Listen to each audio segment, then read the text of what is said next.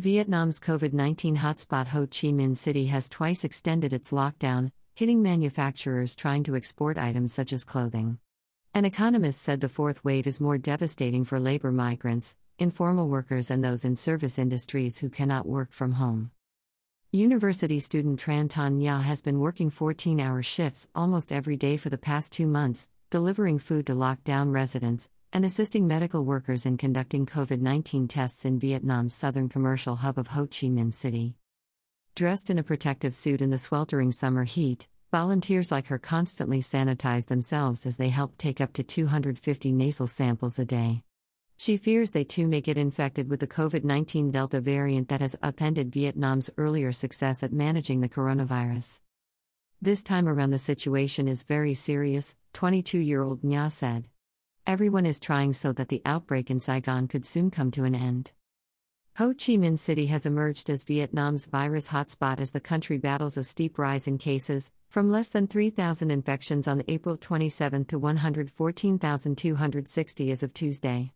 By comparison, neighboring China, where the virus was first detected, has reported 92,065 cases.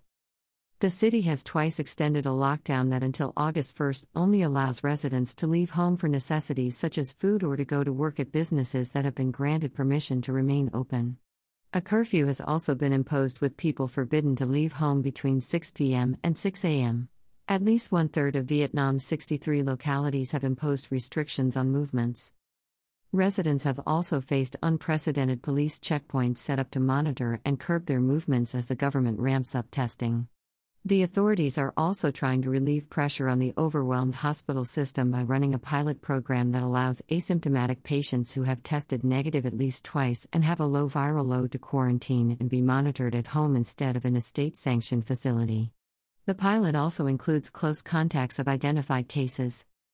While Vietnam's caseload and 524 fatalities are below those of its Southeast Asian neighbors, COVID 19 has weighed heavily on its manufacturing and export dependent economy, with factories that churn out products for global giants reporting work suspensions because of movement restrictions.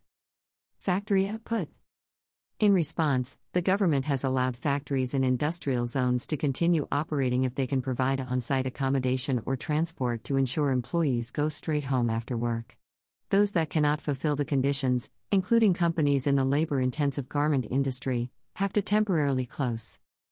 Such shutdowns come as assembly lines gear up for the busy holiday shopping season in the US and Europe.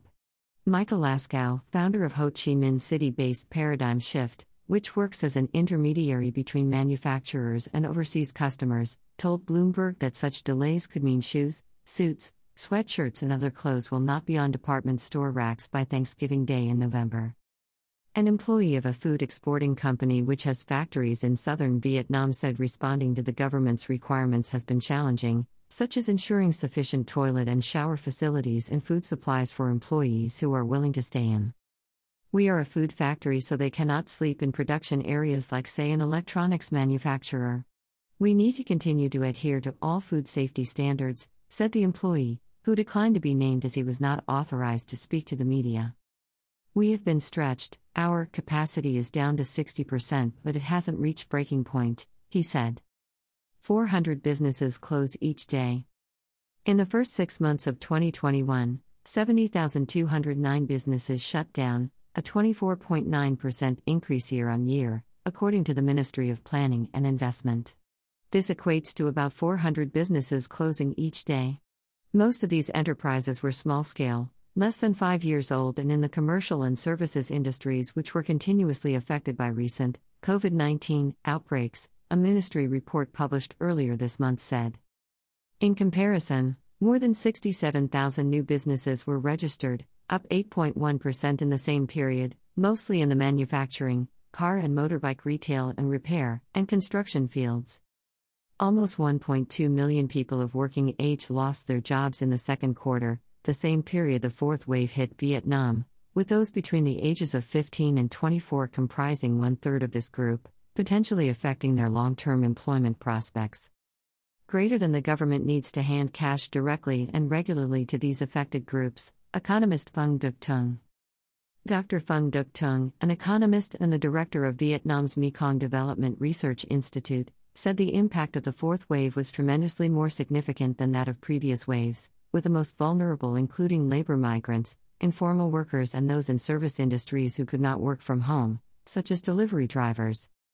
They are the most impacted in terms of livelihood and they don't have an alternative one, he said. The government needs to hand cash directly and regularly to these affected groups, while also providing more financial support for the healthcare workforce.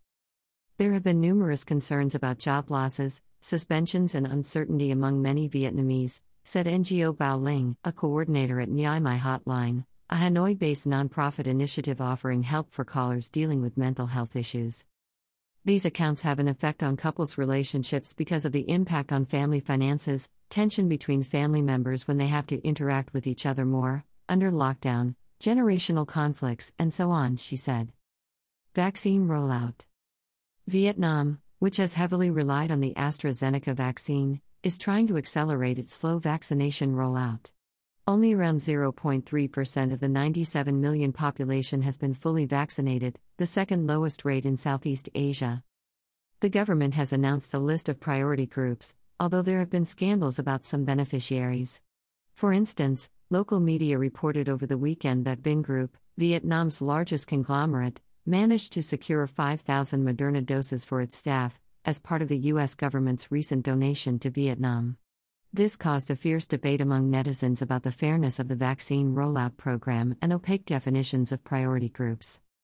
Vietnam has so far received more than 10.7 million vaccine doses, according to data from the Health Ministry, and is expecting millions more through the international COVAX facility and commercial contracts. It is also in talks with different foreign manufacturers to produce their vaccines locally, and has so far produced a test batch of Russia's Sputnik V.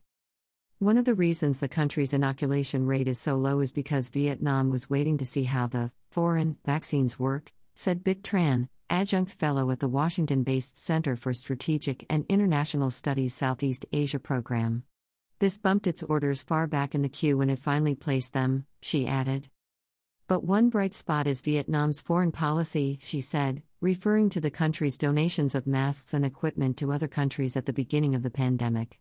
In return, when it is too late for Vietnam to secure vaccine deals by itself, several countries, including the United States, Japan, the United Kingdom, and Germany, have either provided Vietnam with millions of COVID 19 vaccine doses or promised to do so. Mia, the frontline volunteer, has received one dose of the AstraZeneca vaccine. The migrant from the coastal province of Ninh Thuan, where movement restrictions are also in place, said her parents at first threatened to disown her when they learned of her intention to volunteer on the COVID 19 front lines in Ho Chi Minh City, fearing for her safety. But they later came around. I will come home when the outbreak is over, she said. By Sen Nguyen, The South China Morning Post, July 28, 2021.